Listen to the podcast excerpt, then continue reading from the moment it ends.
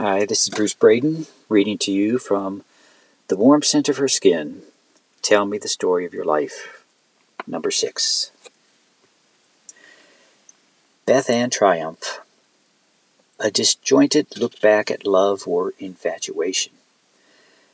You were made for New York, not for me.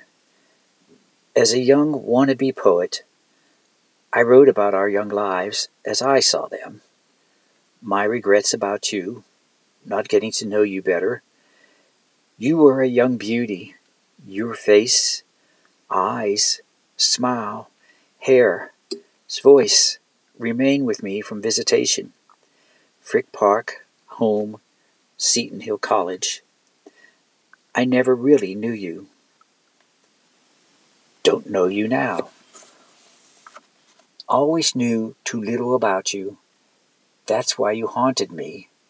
A lost chance to succeed or fail at love with you. I wrote of you and New York, taking poetic license. I may have strayed from the truth, seeing things my way for dramatic effect, and my dislike of city life. I penned you in a sad state.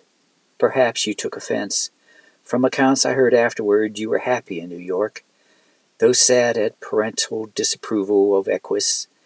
You were made for New York, not for me back then. I was made for traveling, other roads to other cities San Antonio, Pacific Grove, El Paso, Kaiserslautern, Indianapolis. Still in Indy. Forgive me, for as I try to grasp this, try to explain it to you when perhaps you never want nor need any explanation from me. Forgive me, too, my broken promise not to write again.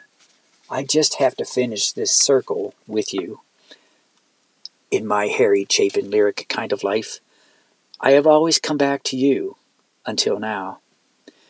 You were my taxi, my sequel, but I never heard your story of a life not from you, not after I left you, sitting across from me on that Seton Hill swing after I married someone else.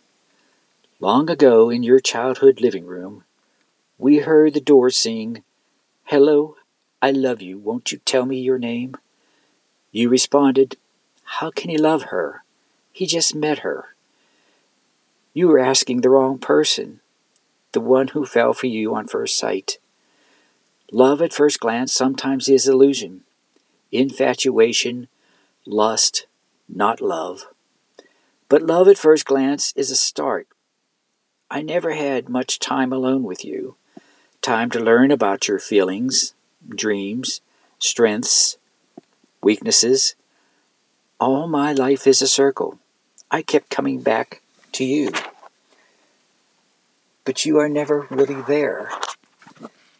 In a photo, Mary Teresa showed me, you sit a woman around 40, sitting with a lion and your New York man. Or was it your dreamed of leopard for a pet? So you followed through on your dream, made it happen. Your dreams were not unrealistic.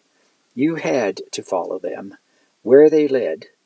My role in your life was a bit part that I guess I made larger than it was. But it was a good part for a while. I don't know that I ever crossed your mind after Seton Hill.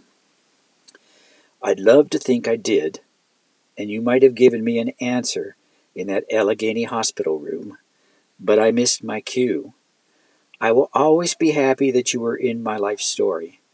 After all, I had other loves after Seton Hill.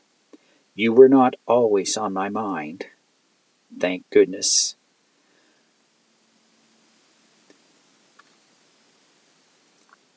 I didn't want you in misery. If you occasionally had a thought of me, I'd like to know if you never did.